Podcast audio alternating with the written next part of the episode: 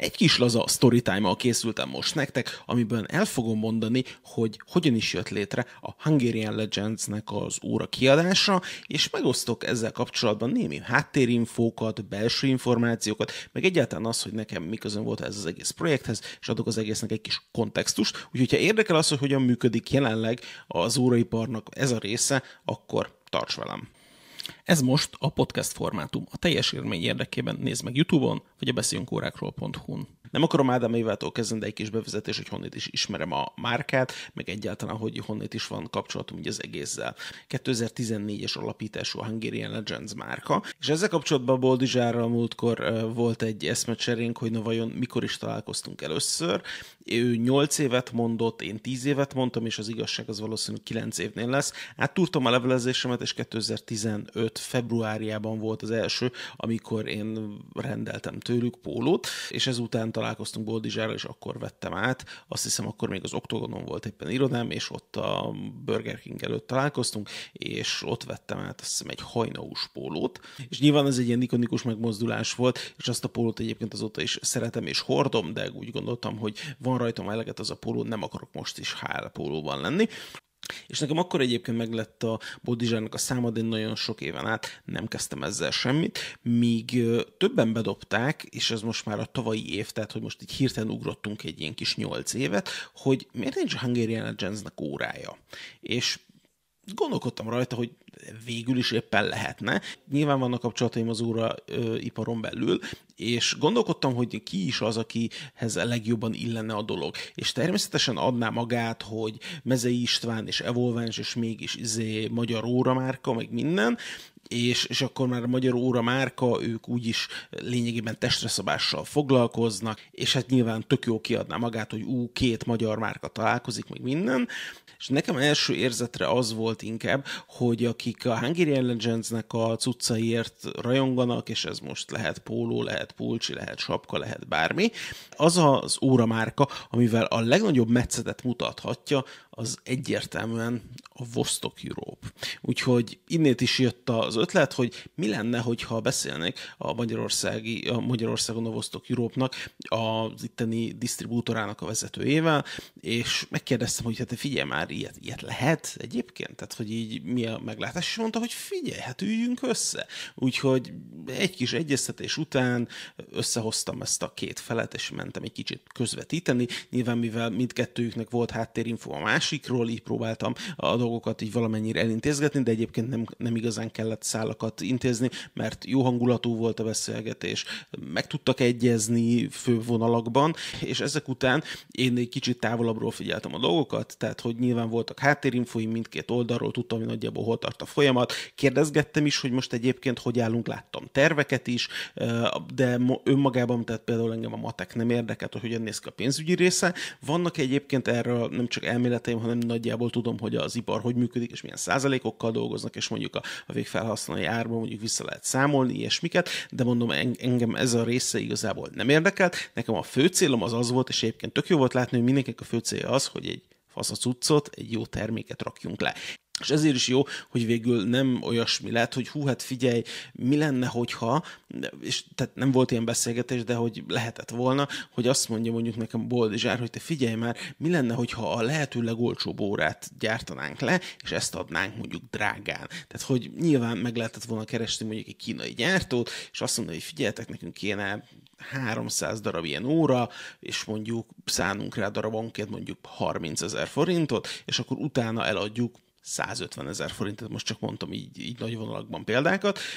ez egy teljesen más hozzáállás, nyilván üzletileg is teljesen más, maga a termék is teljesen más, de sokkal profitabilisabb lett volna, és nem ez volt a hozzáállás, hanem Boldizsárt és én úgy ismerem, hogy ő szereti a jó minőséget, szereti azt, hogy a kézben lehet tartani az üzleti folyamatokat, nem szeret szart adni a vásárlóknak, nyilván ezért vannak egyébként varodá, saját varodával dolgoznak, tehát hogy lényegében a teljes folyamatot igyekeznek kézben tartani a, egy mintának a megszületésétől egészen a boltig, és én úgy éreztem, hogy igazából ez lenne a jó irány, hogy egy olyan gyártót keresünk, aki egyrészt szokott kollabokat csinálni, ezt láttuk ugye a Fradi óránál, a Puskás óránál, a Bozsik óránál, a Balaton kiadásoknál, másrészt ugye európai gyártó, és egyébként önmagában a márkának az üzenete is egyébként önmagában jó, és hogy esetleg még van valami kapcsolódása is a mondjuk a Hungarian Legends-nek mondjuk a táborával, és megkockáztatom, hogy a Vostok Europe ebben azért egy százszerzalékos egyezés mutatott, úgyhogy nem igazán kellett tovább keresgélni. És egy ilyesmi nem jár kompromisszumok nélkül, ezt azért gondolom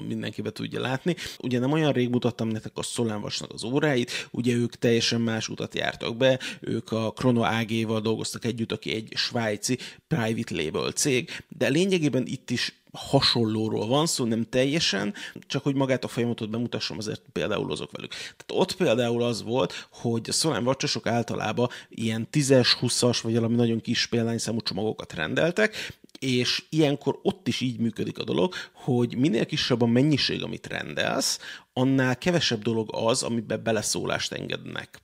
és a Vostok europe is ugyanez van. Tehát, hogyha te rendelsz egy százdarabos szériát, mint amiről most beszélünk, akkor le, meg lehet csinálni dolgokat. Tehát például lehet egy ilyen szép hátlemez csinálni, mint amilyet kapott is a Hungarian Legends-es óra, és, és volt a számlapnak kettő olyan része, amiben amire lehetett egyedi dolgokat tenni, és még volt egy-két dolog, amire be lehetett szólni, milyen mutatók legyenek, milyen szín legyen, és esetleg a segédszámlap színén lehetett variálni, és ezek mind-mind-mind meg is történtek. Voltak egyébként más alternatívák és más variációk, de végül azért ez lett az, amit egyrészt Boldizsár kiválasztott, másrészt meg szerintem a legtöbben erre szavaztunk, akiknek mondjuk a véleményét ebben kikérték, akár forgalmazói oldalról, akár a márka oldaláról, szerintem. És ez azért fontos, mert ha például az lett volna a döntés, hogy mondjuk csináljuk egy 3000 darabos szériát, ami, ami azért mondjuk hát anyagilag szerintem teljesen máshogy néz ki, ott nyilván lehetett volna egy teljesen saját egyedi számlapot csinálni. Tehát olyat, ami megszólal, amiben bármit rá lehet tenni, és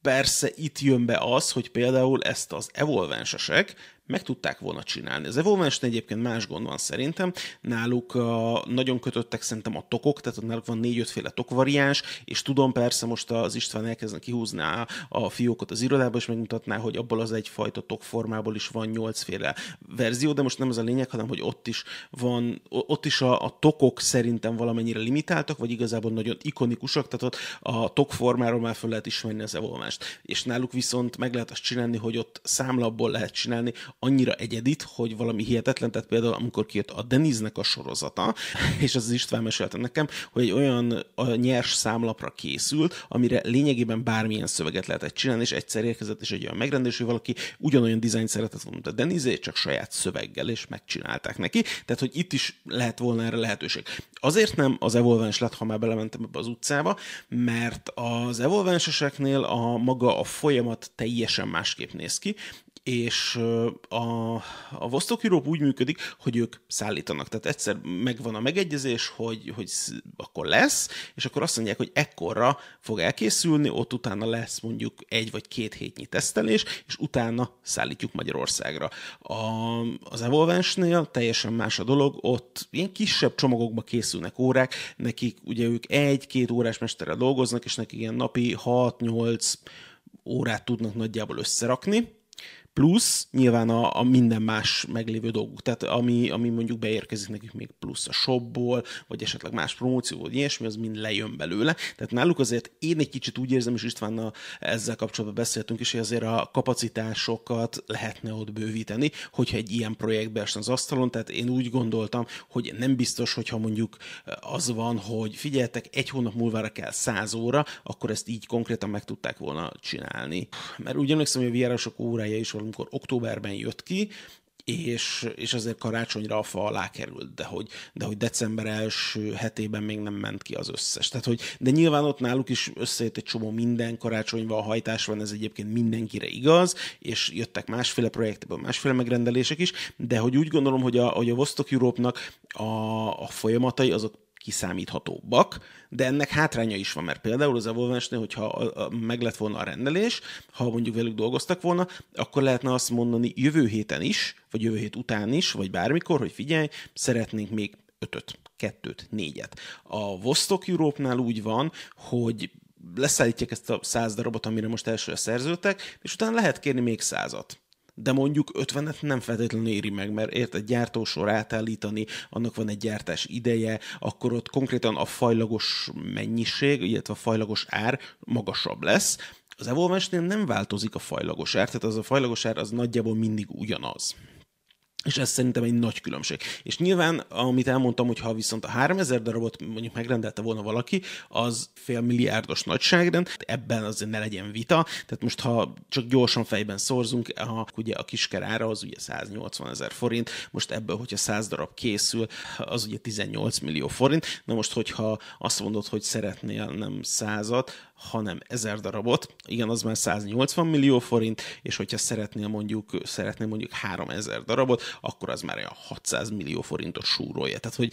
egy 100 darabos kiadást Vostok Euróból pikpakkel lehet adni. Tehát, hogy amikor megérkezett a Balaton széria, és erről én sokat beszéltem, akkor én Madeirán voltam. És de, de úgy, hogy elutazás, az elutazás napján érkezett meg a szállítmány, és mondta, hogy jó, hazajövök, és majd forgatunk róla, és mire hazajöttem, tíz nappal később az összes el volt adva, és ez egy 200 darabos széria volt. És akkor azért így elgondolkodik az ember, hogy hát azt konkrétan elkapkodták, és általában a Vostok Európok így működnek, persze. A Vostok Európnál is az van, hogy azt mondják mondjuk, hogy minden egyes, hogy jön egy csomó variáció, egy kiadás mondjuk egy Energy Rocket szériából, vagy Energia Rocket szériából, vagy Expedition North Pole-ból, tök mindegy. Azt mondják, hogy mindegyik egyes fajtából van 3000 darab, és ez limitált. De hogy ne értsük félre, azt a 3000 darabot effektíve soha nem fogják eladni. Tehát, hogy simán megtörténik az, hogy azt mondják, hogy ebből 3000 darab készül, de nem gyártják le az összeset ám. Tehát, hogy azért, azért nyilván, nyilván nem az van, hogy mondjuk kijön egy 12 darabos széria, és akkor hirtelen abból csinálnak mondjuk 40 ezer órát, és akkor ezt így szétfröcskölik Európában. Tehát ott ez ilyenkor szakaszosan történik, illetve hát ugye valójában úgy működik, hogy előrendeléseket vesznek föl, a különböző partnertől megkérdezik, hogy kinek mennyi kell, és ez most országok közötti szinten beszélnek, hogy megmondja a Magyarországi disztribútor, hogy neki mennyi kell, megmondja a német disztribútor, hogy mennyi kell, megmondja a lengyel disztribútor, hogy mennyi kell, megmondja a litván, de ők nem disztribútor, hanem helyi, hogy mennyi kell, és akkor így jönnek össze rendelések, és azután kezdődik a gyártás. Tehát, hogy, a, tehát, hogy az ott teljesen másképp működik. Amikor nagy darabos a limitáció, akkor az sok szempontból olyan szerintem, mint hogyha egyébként nem is lenne limitált, de, de annak is egyébként olyan szempontból van limitje, hogy idővel limitje van, tehát hogy az van, hogy mondjuk ezt lehet kapni ebben az évben, és jövőre meg már nem. Tehát, hogy ilyen, ilyen szempontból limitált, úgyhogy nem hazudik, amikor azt mondja a Vostok Europe, hogy ez egy limitált verzió, mert természetesen nincs az, hogy besétálsz a, boltba három év múlva, és meg tudod venni, mert nem, ott maximum ilyen beragadt készleteket lehet venni. Egyébként pont ma kaptam valakitől egy, egy e-mailt, vagy üzenetet, vagy valamit, tehát valahol szembe jött, hogy egy három-négy évvel ezelőtti Vostok Europe modellt keres, és hát esélytelen. Tehát, hogy teljes mértékben esélytelen azt megszerezni. A másik dolog, amiért egyébként még az Evolvens szerint szerintem nem volt jó ötlet, hogy én fejben úgy gondoltam, hogy nem jó mechanikus szériával indítani. Tehát amikor egy márka kiadja az első szériáját, nem, kell, nem feltétlenül a, a, annak a rétegnek kell megfelelni, mint én, akik a hardcore óra buzik, hanem azoknak, akik mondjuk szeretik a márkát, és szeretnének egy órát mellé. Ezért, és lehet, hogy távolról úgy tűnik, hogy egy órát eladni, egy pulcsit eladni az ugyanez, de hát órát az óraboltból, ugye, és az igen, ez itt a reklámhelye volt. Amikor egy ilyen limitált kiadás elkészül, akkor általában az értékesítésnek a nagy része nem közvetlen a márkánál csapódik le. Tehát például a Hungarian Legend szerintem bajba lett volna, hogyha a shopjában el kellett volna adnia mind a száz darabot. Tehát, hogy ilyenkor jön be természetesen a disztribútor hálózat, akik amúgy is árulnak Vostok Európot, és ők én úgy tudom egyébként, hogy az eredeti rendelt mennyiségnek nagyjából a másfélszeresére adtak le előrendelést, tehát konkrétan, hogyha a Hungarian Legends önmagában saját erejéből, a saját webshopjában, Facebookon és mindenhol egy darabot nem tudott volna eladni, ez a széria már akkor is sold out lenne. Viszont, ha megfordítjuk a helyzetet, és azt mondjuk, hogy ez a darab nem érhető el egyébként a disztribútor hálózaton, nem kerül be boltba minden, csak a Hungarian Legends-nek a felületein uh, kerül értékesítésre, akkor lehet, hogy egy darabig még azért ott várakoztak volna a polcokon ezek az órák. Úgyhogy ezért ez ilyen, ez ilyen nagyon kettős dolog, hogy, hogy mégis hol szeretné az ember értékesíteni az órát. Elmondtam lényegében ezt a háromféle dolgot, vagy négyféle módszert, ahogy hozzá lehetett volna állni egy ilyen, egy ilyen órának az összerakásához, kialakulásához, hogy a különböző piaci szereplőkön keresztül milyen lehetőségek lettek volna, és úgy gondolom, hogy ezért ez egy arany középút, és a Hungarian Legends mindenhol azt kommunikálta, hogy 100 darabos limitáció van, és ez így van, de ez nincs kőbevésve, sőt, tokra sincs vésve, ezért nem sorszámozott a kiadás, mert nyitva hagyták azt a lehetőséget, hogy mi van, hogyha szeretnék még 200 darabot. Tehát vannak ilyen kiadások, amik így működnek, például a, a Römer DD Prime Line-nak a Tiffany számlapos változatában is az volt, hogy, hogy azt mondták, hogy 100 darab lesz, és ennyi, az Inhorgentán ez hangzott el, aztán mégis készült belőle csak egy meg 200 darab még pluszba, és persze Magyarországra is érkezett belőle, és egyébként elkapkodták, mert nagyon nagy volt rá az érdeklődés, és nekem, aki konkrétan az első darabot megszereztem itt az országban, nekem nem fáj, én örülök, hogyha sok embernek van, de itt sokaknak egyébként nagyon fáj, hogy hú, hát hogy másnak is lesz, és akkor az én uram annyira értékes, amiben én nem hiszek, persze, sokan kalkulálnak ebbe, hogy hú, és akkor, hogyha kevesebb van, akkor majd felmegy az értéke, minden, de én úgy gondolom, hogy ezeket az órákat egyébként használni kell. Úgyhogy ilyen mélységbe akartam belemenni egyébként a storytime részébe, így sokkal többet nem. Viszont nézzük már meg ezt az órát így közelebbről. Ugye azt érdemes erről az egészről tudni, hogy egy köztes méretű tok lett választva,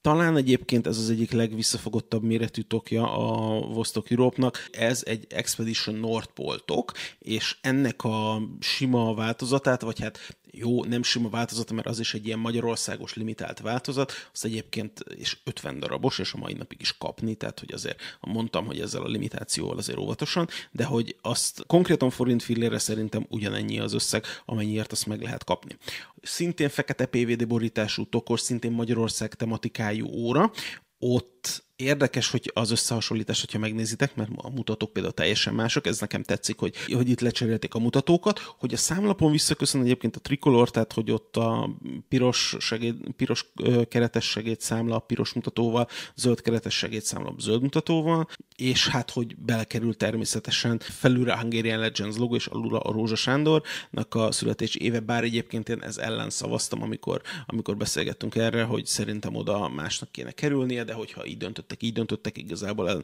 nekem ezzel alapvetően semmi gondom nincs, és a természetesen a hátlapjára megint csak nagyban a Hungarian Legends, és az összes technikai tudni valamit kell tudni, hogy most ezt a Vostok Europe gyártotta, hogy, hogy japán szerkezet, hogy K1 kristály, hogy 200 méteres vízállóság, és minden egyéb, ami, ami általában ilyenkor azért, azért tudni való. Nem szeretnék egyébként most túlságosan mélyen belemenni a Hungarian Legendsnek az üzletpolitikájába, meg a semmibe, meg hogy miért kellenek ezek a dolgok, de én úgy gondolom, és én mindenképpen meg fogom védeni a márkát abban, hogy az, amit csinálnak, az egyébként hiánypótló, és szerintem erre nagyon-nagyon nagy szükség van. Hogy feltétlenül a legjobb-e az, hogy mondjuk Rózsa Sándort választották